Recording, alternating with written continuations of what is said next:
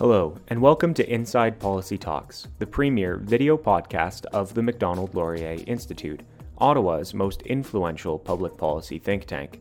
At the Macdonald Laurier Institute, we harness the power of Canada's brightest minds to tackle Canada's greatest challenges. Learn more at macdonaldlaurier.ca.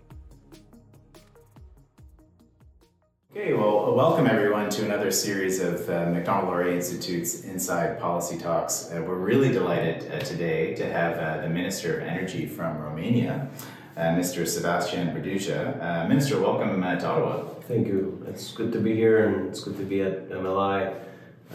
I love your work and thanks for the opportunity. Thanks so much. And I think it's great that you've come here in September and that you haven't had to endure Ottawa in the winter. So hopefully your counterparts in Ottawa uh, when they do invite you in the future, uh, invite you to the summertime or in the fall. It's been really good. It's been a couple of uh, very good days, very good weather, very good meetings, and uh, today's obviously the, the highlight of the trip. That's great, uh, Minister. So, if I could start uh, just a little bit of context of your trip to Canada. Yep. Uh, so, uh, what are some of the objectives that you had coming into your visit here? Uh, what are some of the outcomes that you that you hope to achieve or that you may have already achieved? Uh, and then we can move into some of the other issues that you're focused on. Canada is very important for Romania, and I almost wish that more Canadians would know more about Romania and they would they would talk more about it. It's a special partnership that goes back to the 70s at least, if not even before that. I've been uh, reading a bit about history, and it turns out that uh, in the late 1800s, our king back then uh, had a dentist who was Canadian, and he was one of the closest advisors to the king. Uh, but in the 70s, um, there was a very important collaboration that was started in the nuclear field. And uh, Romania took a very wise decision back then, and the dividends pay off to today. Uh, essentially, we became the only country behind the Iron Curtain to turn to Western technology and nuclear energy. Uh, all the countries around us uh, to this day depend on Russia for their nuclear energy, everything from the reactor to fuel. Uh, Romania is all based on CANDU, on the Canadian technology that has proven very safe, very resilient, and uh, Canada has been with us throughout that whole process since uh, the 1970s when the initial deal was struck, through a very long and uh, sometimes painful process of building these things. Um, they are located by the Black Sea, and we have two units under operation. The first one um, was uh, operated first in 1997 and the second one in 2007. So it took a long time for, for them to come to fruition. But now um, we're building two more. Essentially, the, the original project was for five reactors. The fifth one is not feasibly, uh, it's, it's not feasible to develop at this point, but two more can be um, done. And so we are in advanced talks with uh, companies here that own the technology, they own the IP, and they're perfect partners to continue this important project. Well, that's great and a very important context. And I, I want to use this as a hinge point to talk a little bit about Russia's war in Ukraine. Obviously, uh, Romania is a frontline actor here, right. and the strategic space and strategic choices that Romania and Canada have faced prior to Russia's reinvasion in February uh, 2022 are very different from now. Right. So, looking specifically at the energy security realm, can you outline some of the moves that Romania has been playing to, to help our Ukrainian friends, but also yeah. to help other allies in the transatlantic space? Because I think this is a very critical issue. We're just reflecting on what has happened. Uh, Romania, for many years, has said, you know, beware, beware of Putin, beware of Russia. And it gives us some consolation to say today, we told you so. Um, obviously we didn't imagine that Russia would simply invade Ukraine at that point, but it turns out that the Black Sea and Ukraine and the whole eastern flank of NATO have become uh, critical points for security. Energy within that whole context is fundamental because uh, Putin has used energy as a weapon in the past. He simply turned on and off the switch to provide uh, energy resources to much of Europe, uh, especially in the form of gas but not only, as I mentioned nuclear before. So Romania is lucky because we have a very diverse energy mix. We have a lot of hydro, about 35%, nuclear is 20%. We have a lot more green energy coming up, solar and wind. And we're phasing out coal, but we're balancing that out with other sources of energy. And so we're pretty much energy independent in the mm-hmm. region, which is very, very uh, unique. And frankly, we got lucky in that respect. So uh, we've tried to do our part in helping Ukraine and especially the Republic of Moldova, which is uh, our neighbor and for many historical reasons very close to Romania. Um, so we provided uh, electricity, we provided gas, we provided them at subsidized uh, prices, and we essentially helped uh, the rest of Europe to come up with an alternative to Russian gas. Mm. Um, we also took a very important decision to invest in offshore gas in the Black Sea. Uh, it's a joint project by OMV Petrom, an Austrian Romanian company, and Romgaz, that's a Romanian company that's the main provider of natural gas in the country. And it's a huge uh, supply of natural gas. It's over 100 billion cubic meters, perhaps up to 200 billion cubic meters.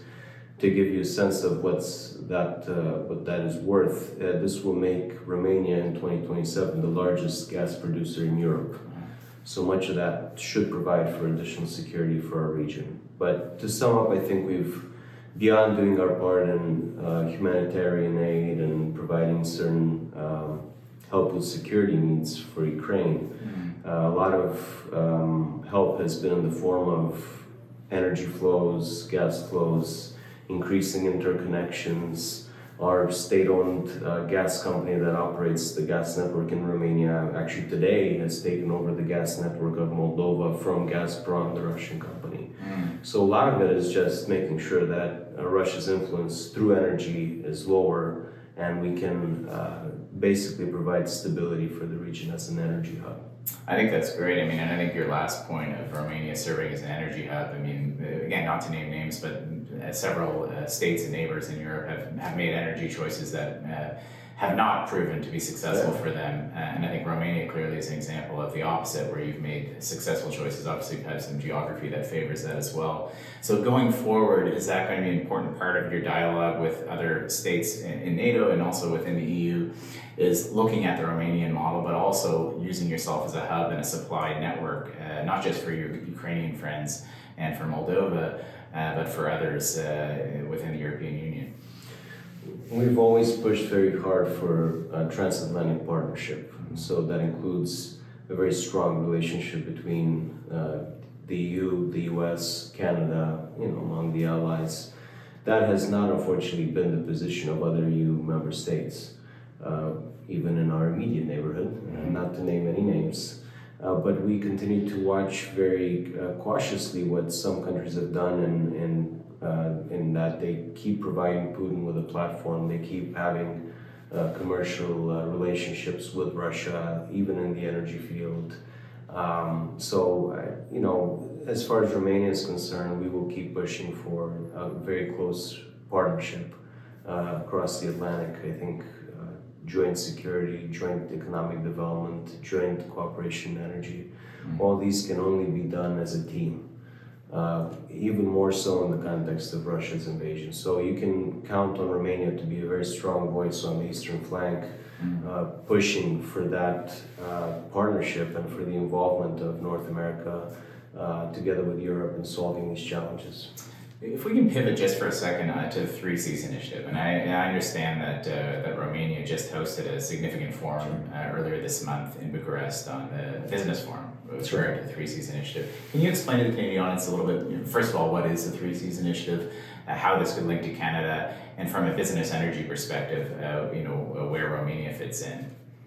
The Three Seas Initiative essentially brings together Central and Eastern European countries uh, on the eastern flank.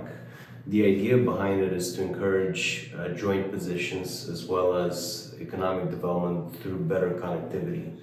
Historically, uh, we as a region, but also as a country, we've, we've thought of the world in uh, east versus west terms, uh, not enough in north south uh, axis. And so we discovered that it's a good idea to promote connectivity between, say, you know, the, the Baltic Sea and uh, the Black Sea, and so um, rail, uh, road, energy connections, all these help develop the region, they help attract investors. Uh, there's a fund connected to the Three Seas Initiative that uh, finances projects commercially, essentially. So if they make sense, the fund will back them up. And for for our region, it's it's a way to uh, position ourselves with a stronger voice and say, "Hey Ottawa, hey Washington, you know, hey London, uh, hey the rest of the world." Uh, this part of the world matters. Mm-hmm. And um, right now, of course, we're in the front lines. Ukraine is uh, fighting for its own survival, but really fighting for the rest of Europe as well. So we want to make sure that they receive all the support they can get. I think that's great. And uh, in my mind, and something the Institute has been focused on as well, is looking at how Canada engages in the world. Traditionally, we've been very tethered to a multilateral engagement with some of the big forums, obviously, United Nations, NATO, etc. But looking at some of these regional or minilateral groupings and the importance of engaging with something like the Three Seas Initiative, I think is, is very important and instructive for Canada. It doesn't mean that we don't have uh, the other multilateral engagements, many of them with our Romanian friends right. as well. Uh, but I see the importance of, of, this sort of engagement as well. So, Minister, I think uh, unfortunately that's all the time we have for today. I know there's a uh, you know so many other issues that we could get into here. There's a wealth of topics, but I do appreciate your time. Thank you uh, and look forward to welcoming you back to Ottawa. Thanks, and come to Bucharest as well. Here coming soon, so I'll look forward to it. I think you'll enjoy it. Thank Thanks you so much. much.